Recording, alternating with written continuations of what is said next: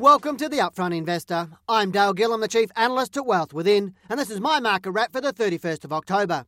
During the past month, investors have sold investments and moved their funds into cash following the announcement by the government to guarantee cash deposits in attempt to allay fears from the fallout of the credit crunch. But you have to ask whether moving funds into cash is really a smart move for investors.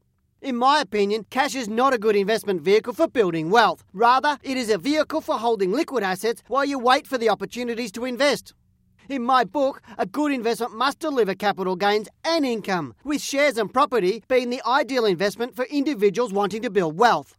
Currently, the inflation rate is around 5%, and with cash deposits earning between 6 and 7%, investors are really only treading water by placing their assets in cash. If we add in the fact that investors will pay tax on the interest they earn in their cash, you can see why I believe there's very little validity for considering cash as an investment.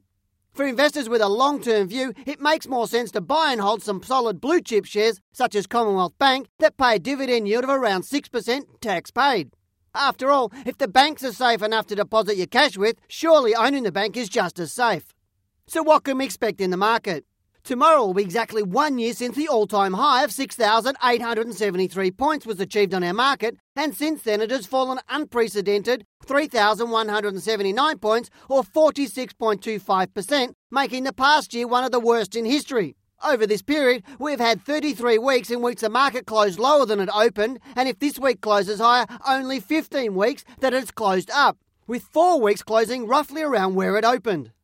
This week, the market has rebounded a little over 7% since forming a low on Tuesday, and although it is promising, it's not enough to convince me that we've seen the long term low in our market. It is likely that this is a false move up and then we'll get one more move down over the next week, with the market falling to a low of between 3,400 and 3,500 points. Once that occurs, I believe the All Ordinaries Index will trade up until late January or early February 2009.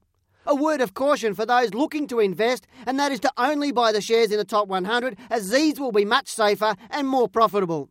I'm Dale Gillham, the Chief Analyst at Wealth Within, and that's my market wrap.